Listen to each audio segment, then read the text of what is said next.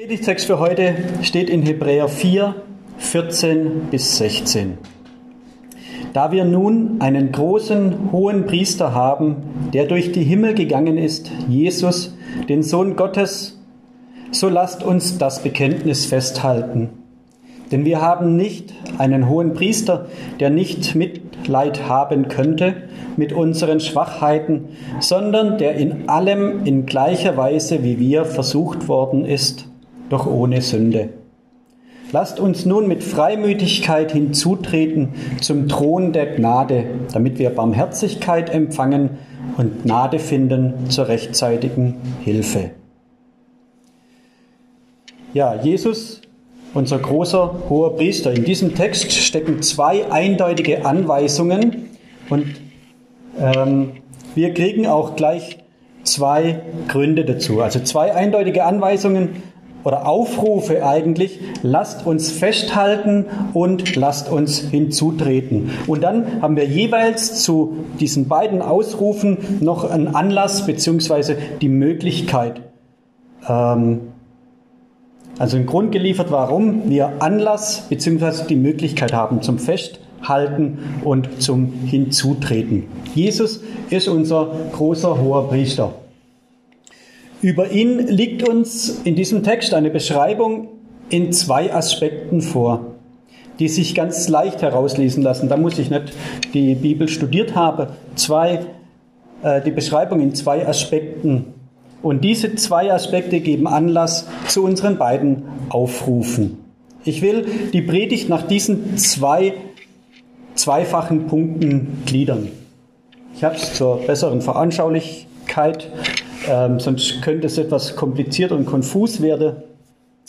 Also, zum einen haben wir einen großen hohen Priester in einer zweiseitigen Sicht beschrieben und dann jeweils die zwei Gründe, zwei Dinge, die ausführen.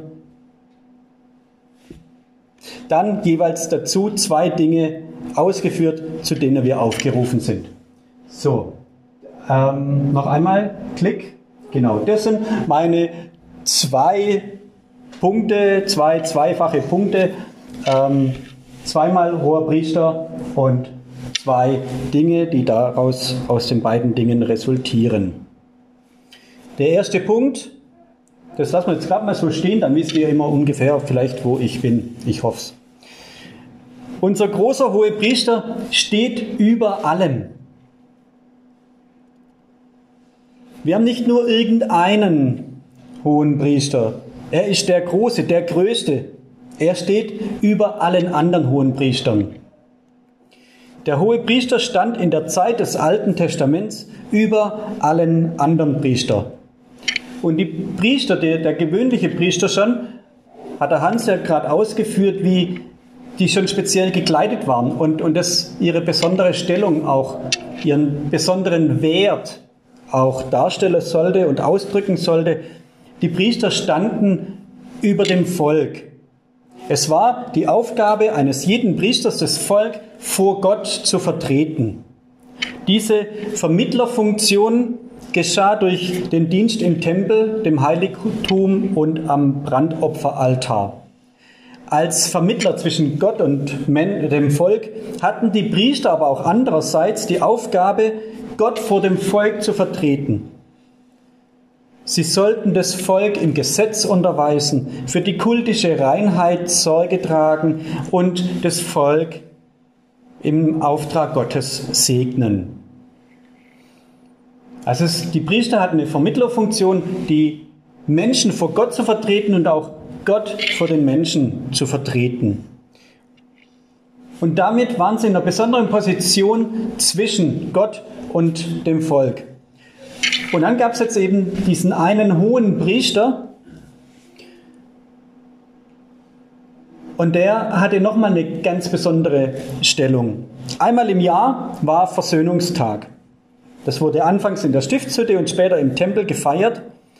Und an diesem Versöhnungstag durfte der hohe Priester, der musste sich dann, äh, der durfte alleine rein in den Tempel, musste sich dann waschen musste in diesem inneren Bereich seine Kleider wechseln und spezielle Kleidung anziehen, die ganz speziell gereinigt worden war. Und danach hat er zuerst für sich selber einen Stier geopfert, um rein zu werden von seiner, von seiner eigenen Schuld, um dann erst stellvertretend für das Volk ein Opfer darbringen zu können. Erst dann durfte er durch den Vorhang ins Allerheiligste eintreten und vor den Gnadenthron treten. Der Gnadenthron, so wurde der Deckel der Bundeslade bezeichnet, wo Engel drauf waren, diese, dieser Deckel auf der Bundeslade mit den Gesetztafeln, das war der Gnadenthron. Einmal im Januar und mit riesigem Prozedere durfte nur ein einziger Mensch so nah an Gott ran. Es war was ganz Besonderes. Damals war hoher Priester sein etwas sehr Besonderes. Und Jesus ist größer als jeder dieser hohen Priester und größer als alle diese hohen Priester zusammengenommen. Im Hebräerbrief, in den ersten Kapiteln, da lesen wir, dass Jesus größer und höher war als die Engel. Dass er größerer Ehre wert ist als Mose und dass Jesus uns die ewige Ruhe verheißt, zu der Josua das Volk Israel nie führen konnte. Alles, was da im Alten Testament in dieser Zeit passiert ist, hatte eine gewisse Art von nicht ausreichend an sich. Es war alles nur vorläufig und übergangsweise und nicht ausreichend. Mose, Mose, Josua, die Priester und Hohepriester, die Könige und Propheten, sie alle konnten für das Volk nicht erreichen, was Jesus erwirkt hat.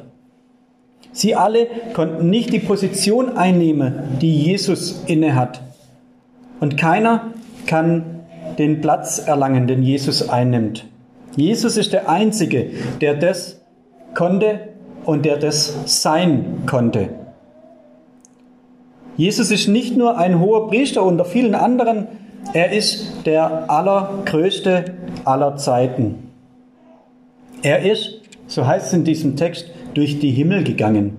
Der hohe Priester hatte in seiner einzigartigen Stellung die ganz besondere Aufgabe, einmal im Jahr den Vorhang im Tempel zu durchschreiten um in das Allerheiligste zu gehen und dort Gott zu begegnen. Jesus als der große hohe Priester durchschritt die Himmel. Nicht nur den Vorhang im Tempel, er durchschritt die Himmel, um an den allerheiligsten Ort des Universums zu gelangen und dort Gott, seinem Vater, zu begegnen. Und das gibt uns allen Grund, an dem Bekenntnis des Glaubens festzuhalten, dass wir diesen wunderbaren, großen, hohen Priester haben, gibt uns Grund, am Bekenntnis des Glaubens an ihn festzuhalten. Vielleicht auch ganz neu erst anzufangen, an ihn zu glauben, aber auf jeden Fall nicht mehr aufzuhören, ihn zu bekennen als Gottes Sohn. Und das ist dann schon Punkt 1b. 1a Jesus ist der große hohe Priester in wunderbarer Position, der alles erreicht, was niemand sonst schaffen konnte. Deshalb lasst uns festhalten am Glauben. Das ist ein echt gutes Beispiel, finde ich, diese paar Verse, wie man, ähm, wie man sich selber und auch anderen helfen kann, seinen Glauben zu stärken. Dieser Text malt uns ein Bild vor Augen, wer Jesus ist, damit ich wieder weiß, woran ich glaube, an wen ich glaube und einen Anhaltspunkt kriege, warum ich glaube. Jesus ist der große hohe Priester, der durch die Himmel geschritten ist. Und dann diesen Aufruf zu hören, am Glauben dran zu bleiben, das Bekenntnis festzuhalten. Der, der alles für mich getan hat, der, der für mich das getan hat, was kein anderer konnte. Der, der dorthin gegangen ist, wo kein anderer hingehen kann.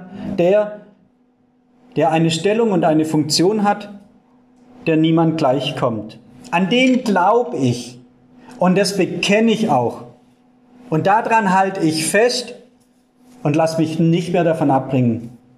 Jesus, der Sohn Gottes, ist durch die Himmel gegangen und er ist mein Vermittler vor Gott.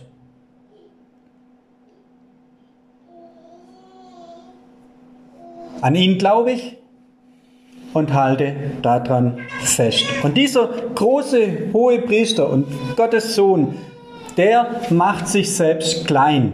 Das ist dieser zweite Aspekt von diesem großen hohen Priester, der über allem steht, der unterstellt sich allem. Jesus, so lesen wir in dem Text, ist nicht nur ein hoher Priester, ist nicht ein hoher Priester, der nicht Mitleid haben könnte mit unseren Schwachheiten. Hier geht es nicht um Mitleid. Hier geht es um Mitleiden. Jesus kam sozusagen als Undercover-Boss. Vielleicht haben manche das schon gehört. Gibt so eine Fern oder gab so eine Fernsehsendung. Fiel mir einfach ein als Bild, wo Firmenbosse von großen Konzernen sich verkleiden mit falschen Bärten und Perücken und äh, als Praktikant oder neue Ausbild Auszubildende im ersten Lehrjahr sich in ihre Firmen begeben, um die Basis kennenzulernen, um Abläufe zu sehen, weil sie immer einen falschen Blick haben, um einfach besser verstehen zu können. Weil sie als großer Boss in der Führungsetage oft kein Verständnis haben für die kleinen Arbeiter. Und um da ein Verständnis zu gewinnen, machen sie sich selber klein. Und so auch Jesus. Er fing ganz vorne an. Er fing ganz klein an und ganz unten. Und er hat alles mitgemacht. Wachstum kriegen wir gerade auch mit. Wenn so ein Baby einen Wachstumsschub hat, da weiß man manchmal gar nicht mehr, was los ist. Jesus hat Hunger erlebt und Durst, Müdigkeit, Kälte, Schwitzen, Lernen. Er musste lernen und er hat auch Versuchung erlebt. Versuchung des Machtmissbrauchs oder Versuchung durch bewundert werden. Wir haben also nicht einen hohen Priester, der hier mit Glanz und Gloria kommt, sondern einer, der sich auf unsere Ebene begibt. Der sich auf unsere Ebene herabbegibt. Ich habe eine Geschichte gelesen von William Booth, der hat die Heilsarmee gegründet. Und er war als junger Pastor, er hatte ein Herzensanliegen, die Ärmsten der Armen mit dem Evangelium zu erreichen. Und deshalb ist er als junger Pastor gerade vom, vom Predigerseminar weg ähm, in so ein Armenhaus gegangen. Da saßen Hunderte oder Tausende elende Menschen. Und er hat gesagt, diese elenden Menschen, die brauchen die Hoffnung des Evangeliums. Und dann ist er dahin und hat gepredigt, hat eine wunderbar ausformulierte Predigt gehalten und hat äh, sich vorher fein gemacht, sauber rasiert, seinen feinsten Gehrock angezogen mit Schirm und Zylinder und ist da hingegangen und hat gepredigt. Und er ist fast an sich selber verzweifelt. Er hat gemerkt, diese Menschen interessieren sich nicht für das, was er sagt. Und er hat, er ist fast verzweifelt und hat gedacht, es muss doch für diese Menschen was Besonderes sein. Es muss doch sie ehren, dass einer wie ich kommt, ein stattlicher Mann, fein herausgeputzt, der ein studiertes Wort ihnen bringt. Das muss doch diese Menschen ehren und es muss doch ihre Aufmerksamkeit erregen. Aber er kam nicht durch zu den Leuten. Und dann kam ihm plötzlich ein Gedanke und er hat seine Taktik verändert er hat sich dann ein paar Tage lang nicht gewaschen, hat sich zerfetzte Lumpenklamotten geliehen und ist da rein in dieses, dieses Armenhaus und hat sich unrasiert und ungepflegt zu diesen Menschen gesetzt und hat erstmal geschwiegen und hat mit ihnen die Tage verbracht Und er, er beschreibt in diesem Bericht dann ziemlich bildlich, wie er aß, was die anderen aßen. Und dass er allmählich roch, wie die anderen rochen. Und wie so allmählich kleine Krabbeltierchen, die seine Nachbarn bewohnten, auch ihm Besuche abstatteten. Und dann stand er aus ihrer Mitte auf und hat gepredigt und hatte ihre Aufmerksamkeit. William Booth hat, um die Aufmerksamkeit seiner Zuhörer, die er erreichen wollte, zu gewinnen, hat er gelitten und hat manches in Kauf genommen. Und so hat Jesus auch nicht nur für uns gelitten, sondern mit uns. Er hat nicht nur für uns gelitten, sondern auch mit uns. Er hat die gleichen alltäglichen Schwierigkeiten durchgemacht wie viele Menschen seiner Zeit damals. Der Unterschied liegt darin, wie wir im Text lesen, dass er ohne Sünde blieb. Und damit konnte er für sich, konnte er sich selber als Opfer hingeben. Diese Opfer mussten fehlerlos sein. Der hohe Priester musste erst um fehlerlos zu gelten, einen Stier für sich selber opfern, bevor er das Opfer des Versöhnungstages fürs Volk stellvertretend darbringen konnte. Jesus war selber fehlerlos und konnte ein fehlerloses Opfer sein. Aber auch in seinem Opferwerk begegnete ihm noch Anfechtung und Versuchung. Wenn wir nachlesen, wie im Garten Gethsemane er im Gebet darum ringt, dass er diesen Kelch doch los wird, dass der an ihm vorübergeht.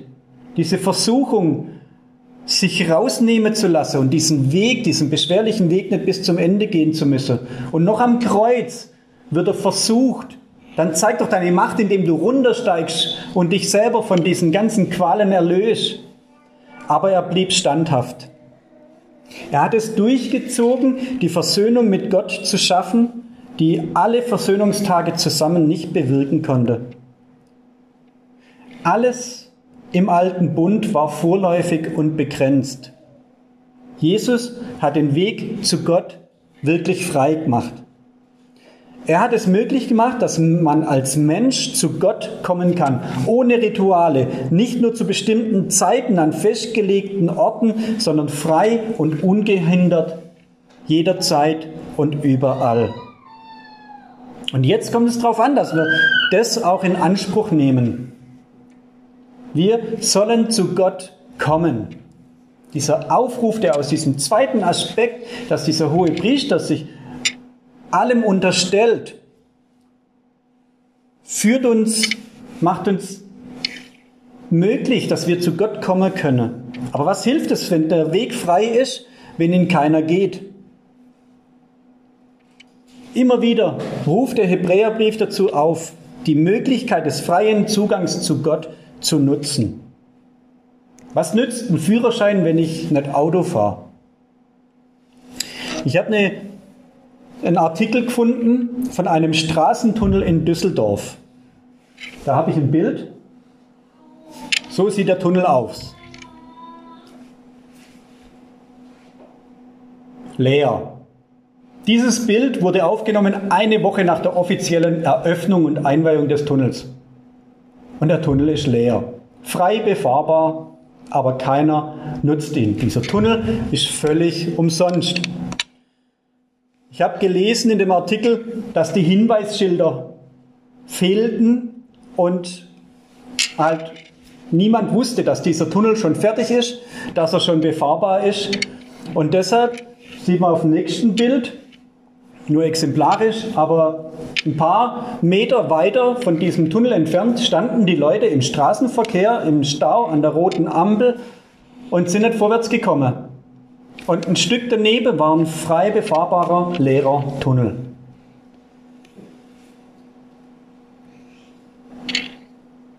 Weil die Hinweisschilder fehlten.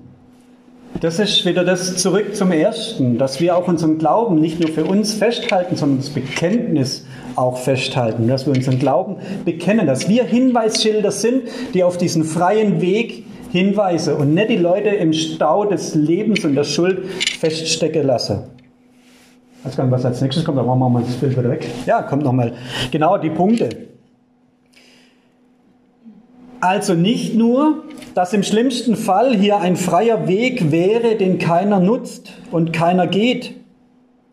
Es hat Jesus sehr, sehr viel gekostet, diesen Weg für uns frei zu machen. Und es wäre schändlich, wenn das umsonst gewesen sein soll, weil keiner davon Gebrauch macht. Der Weg zu Gott durch Jesus ist kostenlos. Er soll nicht umsonst sein. Mein Vater hat früher immer gesagt, was der, Kost, was der Unterschied zwischen kostenlos und umsonst ist. Hat er gesagt, ich bin kostenlos in Schulgange, du umsonst. Es gibt einen Unterschied zwischen kostenlos und umsonst. Dieser Weg, durch Jesus zu Gott zu kommen, ist frei, kostenlos für uns. Jesus hat er alles gekostet. Und das soll nicht umsonst gewesen sein. Ich fasse zusammen. Wir haben einen großen hohen Priester, einen Vermittler, einen Fürsprecher, mehr noch einen Retter und Heiland, der sich selbst für uns geopfert hat. Er hat alles aufgegeben und alles gegeben, sich selbst hingegeben, um uns zu erlösen und um, um uns das Kommen vor Gottes Gnadenthron zu ermöglichen. Ich habe es im Text markiert und klicken das jetzt mal durch. Also wir haben einen, in Jesus einen großen hohen Priester, der über allem steht, einen großen hohen Priester, der sich allem unterstellt. Lasst uns dieses Bekenntnis festhalten und lasst uns vor Gott treten. Im Text, ich erzähle euch nicht irgendwas, da ist nochmal der Text und dann die nächste. Genau. Da wir einen großen hohen Priester wir haben in Jesus einen großen hohen Priester, der über allem steht und durch die Himmel gegangen ist. Einen großen hohen Priester, der, ähm, der unser Leben und vor allem unser Leiden und unsere Schwachheit kennt. Okay, das funktioniert nicht so ganz, da müsste ich jetzt selber klicken. Wir haben in Jesus einen großen hohen Priester, der über allem steht und durch, und durch die Himmel gegangen ist. Einen großen hohen Priester, der unser Leben und vor allem unser Leiden und unsere Schwachheit kennt. An ihn dürfen wir uns wenden, an ihn glauben wir und ihn bekennen wir. Durch ihn können wir zu Gott kommen, so wie wir sind. Brauchen nichts zu bringen oder zu leisten. Im Gegenteil, er gibt uns Barmherzigkeit und Gnade. Lasst uns das auch auskosten. Es wäre, ehrlich gesagt, eine echte Dummheit, diese Möglichkeit nicht wahrzunehmen, dieses Opfer nicht anzunehmen und nicht in Anspruch zu nehmen, welches Privileg wir in Christus haben. Wir dürfen mit Freimütigkeit hinzutreten zum Thron der Gnade, das heißt in das Allerheiligste damit wir Barmherzigkeit empfangen und Gnade finden zu der Zeit, wenn wir seine Hilfe brauchen. Ich möchte noch beten.